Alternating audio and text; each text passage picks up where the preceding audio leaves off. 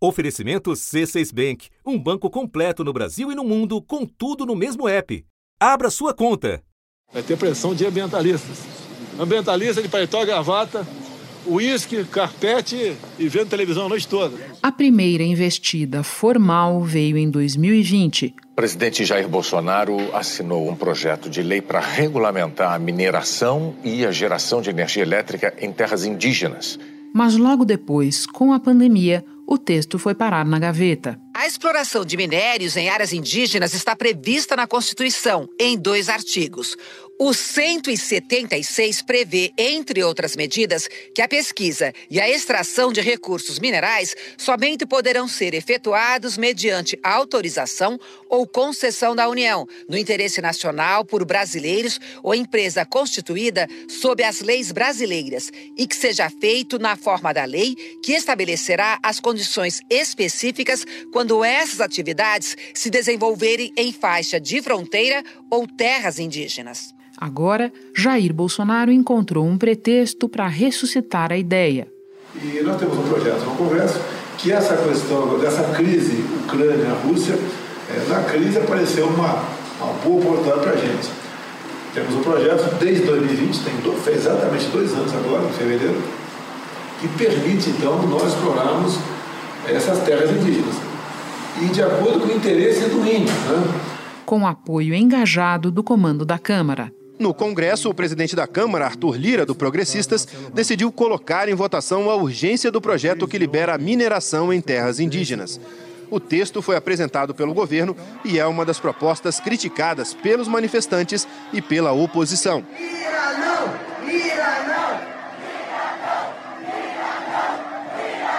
A mobilização é grande na Câmara dos Deputados que você tem não só a mobilização do governo, como também dessa base de apoio central. A Câmara acaba de aprovar a urgência para a votação do projeto da mineração em terras indígenas. O objetivo é normalizar atividades que já acontecem ao arrepio da lei. As cicatrizes no meio da floresta revelam o avanço do garimpo ilegal nas terras indígenas Sai Cinza e Munduruku, no sudoeste do Pará. Os pesquisadores mapearam 29 áreas com atividade garimpeira na região. A estimativa é que mais de 20 mil garimpeiros atuam infiltrados na terra Yanomami. Imagens de satélite indicam cerca de 2.430 hectares destruídos pelo garimpo. Com consequências ambientais e além. Surto de malária, crianças desnutridas o colapso da saúde na terra Yanomami. Uma pesquisa da Fiocruz revelou uma consequência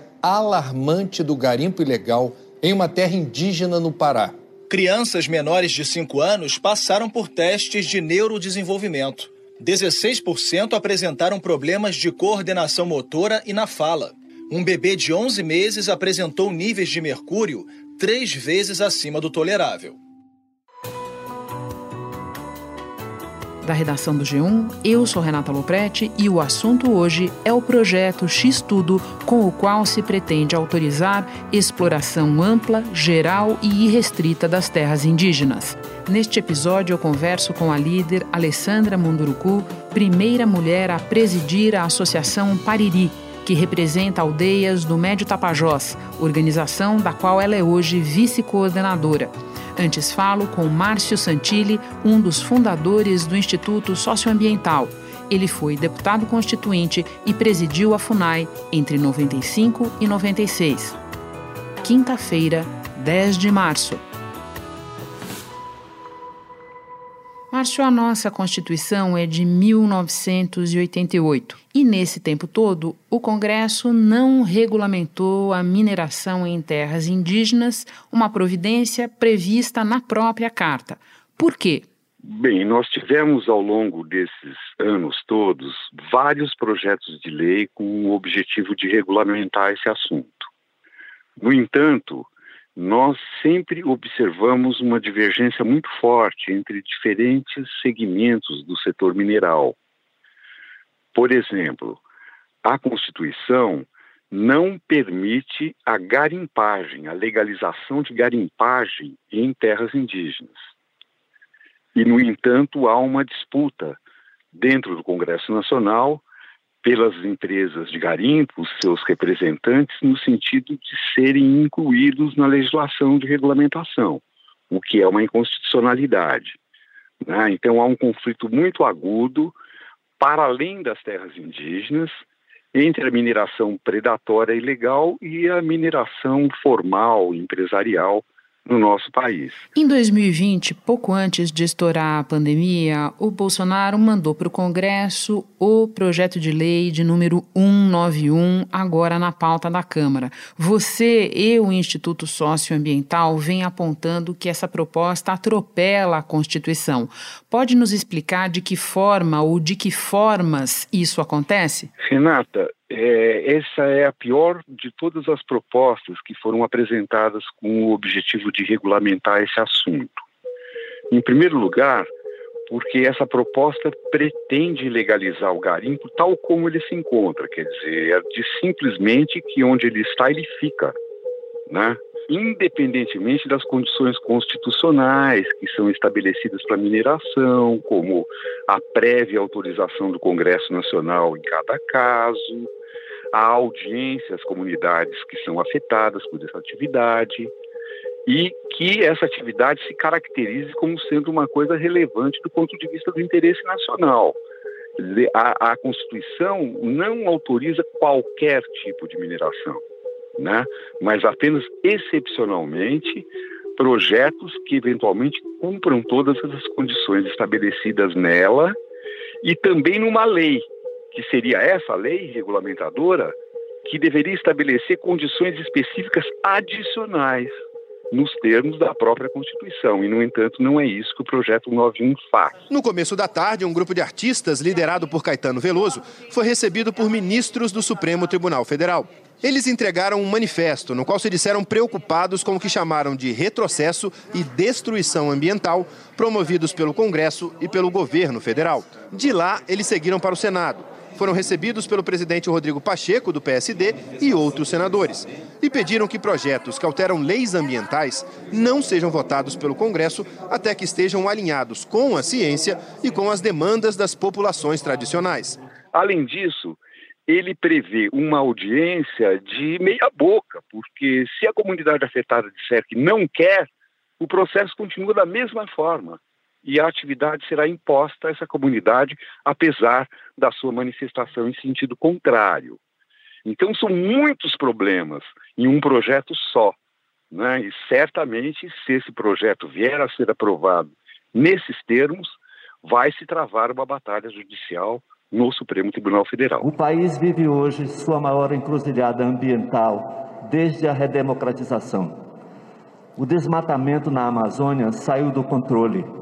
A violência contra os indígenas e outros povos tradicionais aumentou depois da reunião com o presidente do Senado, Rodrigo Pacheco, os artistas deixaram o Congresso e vieram aqui para o gramado em frente para acompanhar os discursos e as apresentações do Ato pela Terra. Por falar em muita coisa num projeto só, é importante deixar claro que nós nem estamos falando só de mineração e garimpo, certo, Márcio? O projeto pretende autorizar também a construção de hidrelétricas, de estradas, e o plantio de sementes transgênicas dentro das terras indígenas.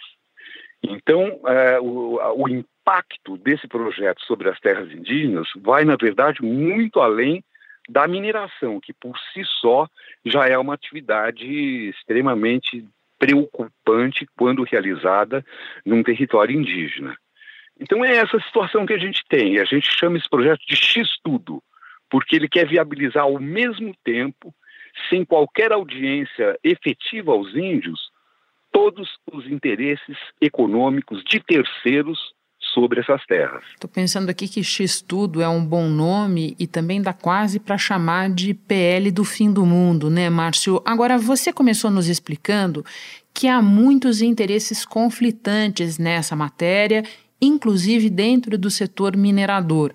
Então, agora eu te peço que nos explique que fatia do setor está no momento puxando o lobby que tem é, como principais é, estimuladores, digamos assim, o Palácio do Planalto e o comando da Câmara dos Deputados. Então, é a mineração predatória, né, que é inconstitucional nessas áreas nos termos do parágrafo 7 do artigo 231 da Constituição Federal. Ele é explícito nesse sentido. O artigo 231 diz que as terras tradicionalmente ocupadas pelos índios destinam-se à sua posse permanente, cabendo-lhes o usufruto exclusivo das riquezas do solo, dos rios e dos lagos nelas existentes, e que a exploração das riquezas minerais em terras indígenas só pode ser efetivada com autorização do Congresso, ouvidas as comunidades afetadas. No entanto, é, essa garimpagem ela cresceu mais de 300% nas terras indígenas durante os últimos três anos do governo Bolsonaro. Nos últimos 11 anos, o garimpo cresceu 300% em áreas de conservação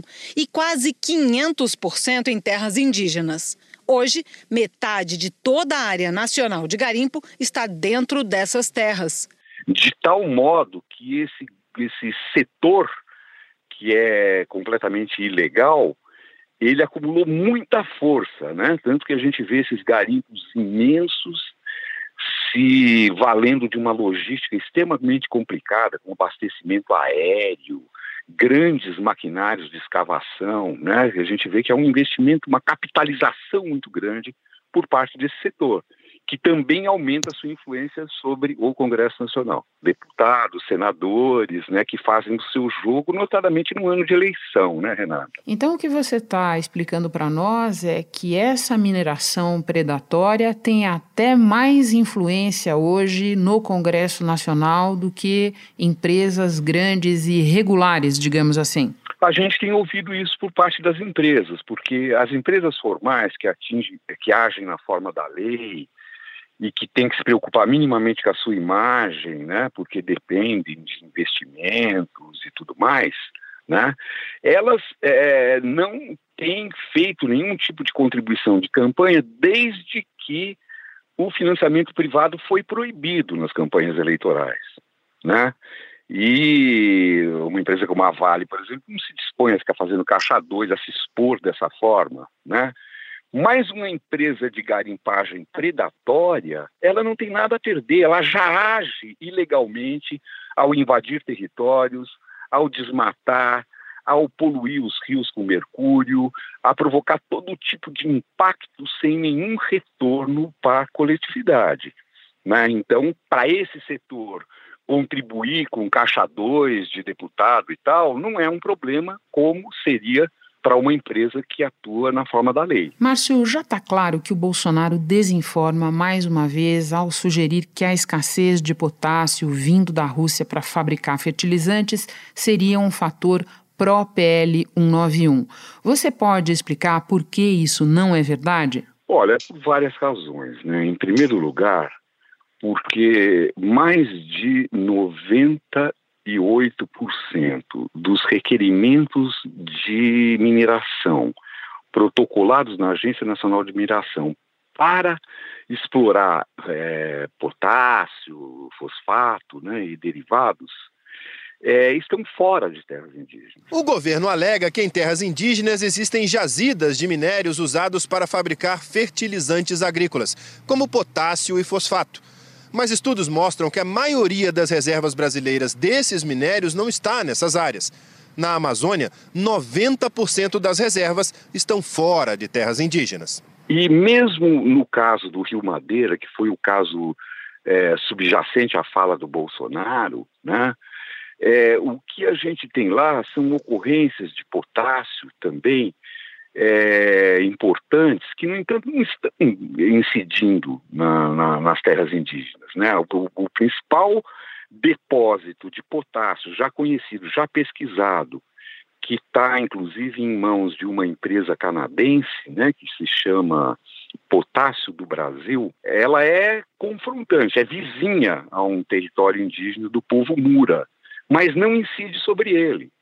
Está já em processo de licenciamento ambiental, há um processo de consulta aos índios por conta dessa vizinhança, vamos dizer assim, né? mas não é uma regulamentação de mineração em terras indígenas que, que vai ser necessária ou, ou relevante para que se pudesse fazer essa exploração. Márcio, para terminar, vamos nos aprofundar um pouco nas consequências. Você já cantou a bola para nós que, se aprovado, isso provavelmente será judicializado. Eu concordo com você dificilmente essa coisa não vai parar no Supremo. Agora, tem mais. O Ministério Público Federal diz que a eventual aprovação do projeto poderia levar à destruição, estou citando aqui, de importantes áreas hoje ambientalmente protegidas, assim como a desestruturação ou mesmo desaparecimento físico de diversos povos indígenas. Você concorda com esse diagnóstico? Olha, eu acho que existe esse risco, mas eu acho que o que, o que vai acontecer se uma, uma aberração como essa vier a ser aprovada no Congresso, né, é que isso vai gerar essa judicialização que a gente já mencionou e vai gerar uma insegurança jurídica em relação a qualquer investimento que seja feito seriamente nesse sentido, né? O beneficiado vai ser esse setor da garimpagem predatória, que já está lá barbarizando, né? e até que se resolvam essas questões do ponto de vista legal judicial, vai continuar barbarizando lá. Então, na verdade, embora X tudo, esse projeto 191, ele tem um objetivo muito claro de beneficiar a garimpagem predatória. Nós estamos destruindo áreas que são preciosas, não somente para os povos indígenas, né, para que a gente possa manter a Amazônia funcionando ecologicamente, provendo os serviços ambientais que ela oferece ao conjunto do país. Nós dependemos da água que vem da Amazônia para a nossa agricultura, para o abastecimento das grandes cidades.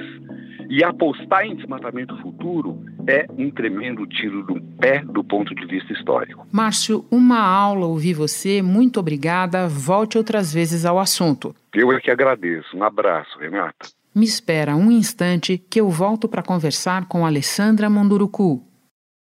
Com o C6 Bank, você está no topo da experiência que um banco pode te oferecer. Você tem tudo para sua vida financeira no mesmo app, no Brasil e no mundo todo a primeira conta global do país e atendimento personalizado, além de uma plataforma de investimentos em real e dólar com produtos exclusivos oferecidos pelo C6 em parceria com o JP Morgan Asset Management. Quer aproveitar hoje o que os outros bancos só vão oferecer amanhã? Conheça o C6 Bank. Tá esperando o quê? C6 Bank. Alessandra, o governo Bolsonaro e seus aliados no Congresso se movem para sacramentar em lei algo que já é realidade: a exploração garimpeira em terras indígenas no Brasil. A terra Munduruku é das mais visadas e por isso eu te peço que comece relatando um pouco das transformações que você viu acontecer nos últimos anos por causa dessa exploração. Já há muito tempo já tinha invasões dentro do território. A gente já sabia dos riscos que a gente ia correr com principalmente o garimpo nas terras indígenas. Só que hoje, né, depois de 2019, com a entrada do Bolsonaro, a situação piorou.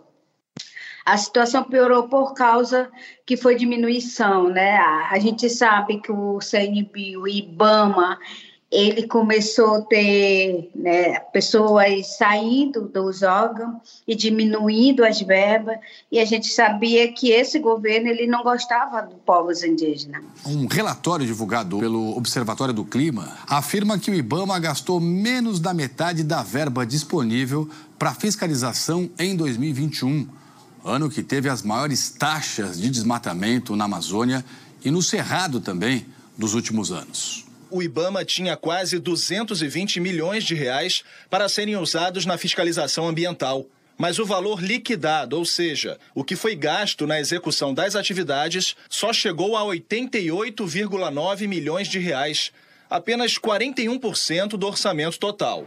É intenção minha regula regula regulamentar o garimpo, legalizar o garimpo. É intenção minha, inclusive para índio. E isso facilitou as invasões dentro do território indígena. Eu não falo só dos Munduruku, mas todos os territórios indígenas, principalmente Yanomami. Em vários pontos das terras indígenas, garimpeiros montaram acampamentos. O Greenpeace também identificou 12 pistas de pouso clandestinas. O levantamento utilizou imagens de satélite para analisar a expansão dos garimpos nos territórios Munduruku desde 2016. Nesse período, as estradas abertas por garimpeiros passaram de 5 quilômetros de extensão para mais de 600 quilômetros. E o povo começou a fazer várias denúncias, várias denúncias para o MPF pedindo por socorro para tirar os invasores. Quando os invasores entram, eles entram com arma, eles entram com droga, eles entram com mercúrio. A pesquisa durou um ano. Cientistas da Fiocruz, com apoio da organização ambiental WWF Brasil, estiveram em três aldeias da terra indígena Sauré Muibu, do povo Munduruku, no sudoeste do Pará. A equipe realizou entrevistas e exames em 200 indígenas. Em todos, os pesquisadores detectaram mercúrio nas amostras de cabelo. De cada 10 indígenas, seis apresentaram níveis acima do limite considerado seguro por agências internacionais. A contaminação está relacionada com o avanço do garimpo ilegal nas terras indígenas do povo Munduruku. O mercúrio utilizado na extração clandestina de ouro é despejado nos rios da região, onde passa por um processo químico e se torna muito mais tóxico porque não tem fiscalização no território, não tem uma fiscalização aérea, não tem uma fiscalização terrestre, não tem uma fiscalização aquática. A gente viu tantas dragas entrando nas terras, tantas dragas destruindo as nascentes do rio, os garapé, aonde os garapé é fonte de alimento para o povo e também para beber água. E isso foi se acabando e está acabando. O ouro extraído ilegalmente da terra indígena Caiapó foi parar na produção de uma gigante europeia. A italiana Kimet Spa é especializada em refinar o minério para a confecção de joias e para a produção de barras de ouro. Ela é uma das 50 empresas que mais faturam no país. No ano passado foram 18 bilhões de reais. Mas o garimpo ilegal de ouro na terra indígena Caiapó, no sul do Pará, pode ter abastecido a produção desta gigante do setor. Segundo a publicação, entre setembro de 2015 e setembro de 2020, a Kimet pagou mais de 2 bilhões de reais por cerca de uma tonelada de ouro brasileiro. Cada vez que o homem branco entra nas terras indígenas, ele acaba com a vida na terra.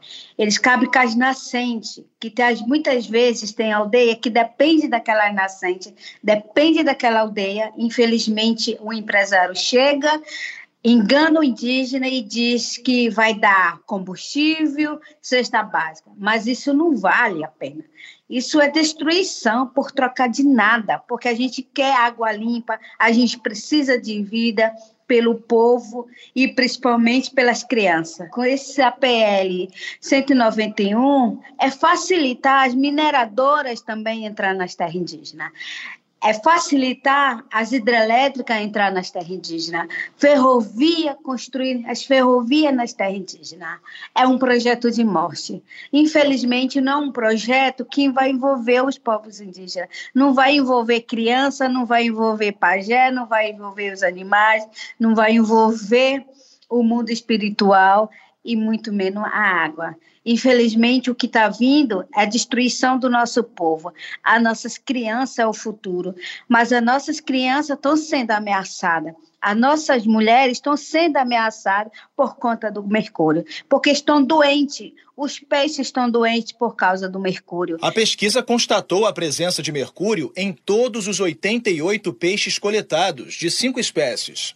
Por isso, os cientistas estimaram que os indígenas estão ingerindo uma quantidade de mercúrio até 18 vezes maior que o limite seguro. Um estudo revela alta contaminação por mercúrio em mulheres que vivem próximo a garimpos e se alimentam de peixes dessas regiões. De acordo com a pesquisa, os índices de mercúrio são três vezes mais altos do que o recomendado pelas agências de saúde. Entre as disfunções que a contaminação por mercúrio pode causar, incluem a intoxicação, a perda de memória, tremores, insônia, disfunção neuromusculares e também neurológicas e cognitivas e todos os tipos de alterações que podem interferir na expectativa de vida dessa população. O que mais está acontecendo é, é, mulheres perdendo força nas pernas, é mulheres engravidando com criança deformado, é mulheres que não podem engravidar por causa do mercúrio.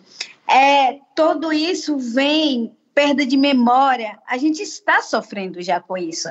Não é coisa de cientista falando para cima, é coisa que está acontecendo real, aqui. Prostituição com jovem, com criança, droga com nossas crianças, com nossos jovens.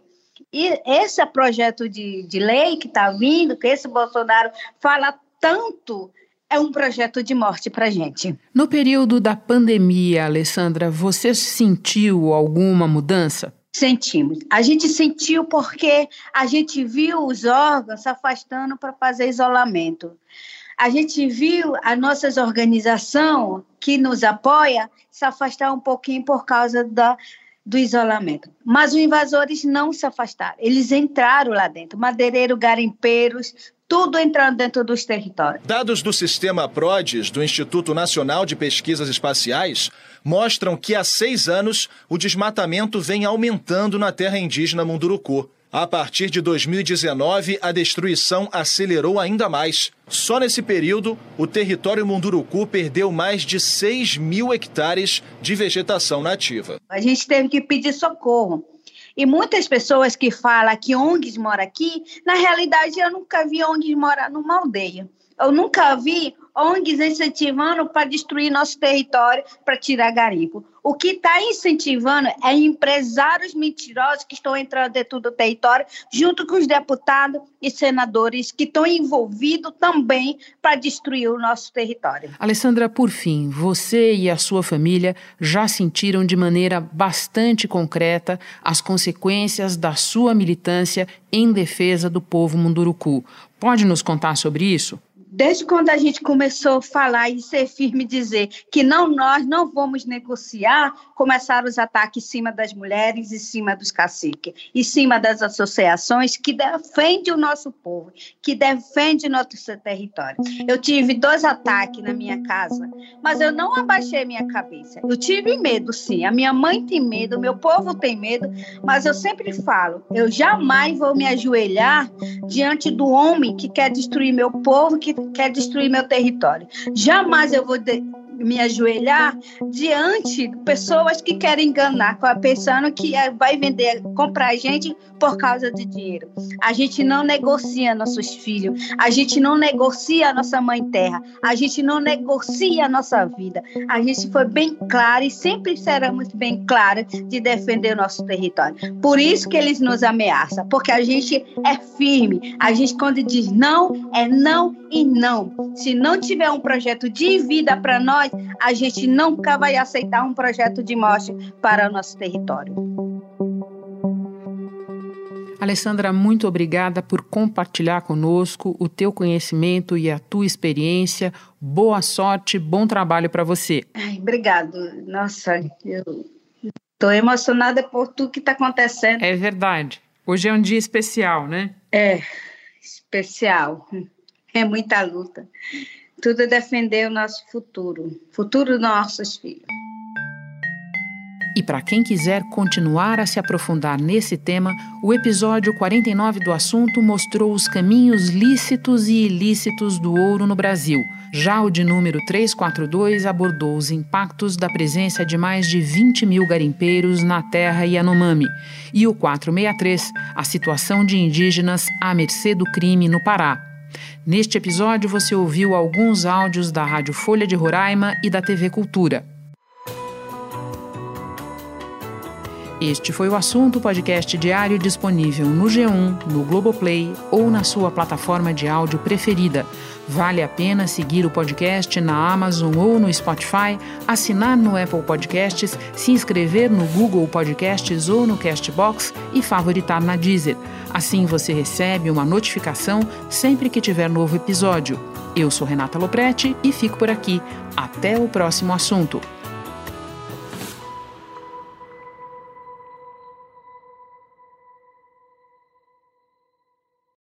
Você no topo da experiência financeira que um banco pode oferecer.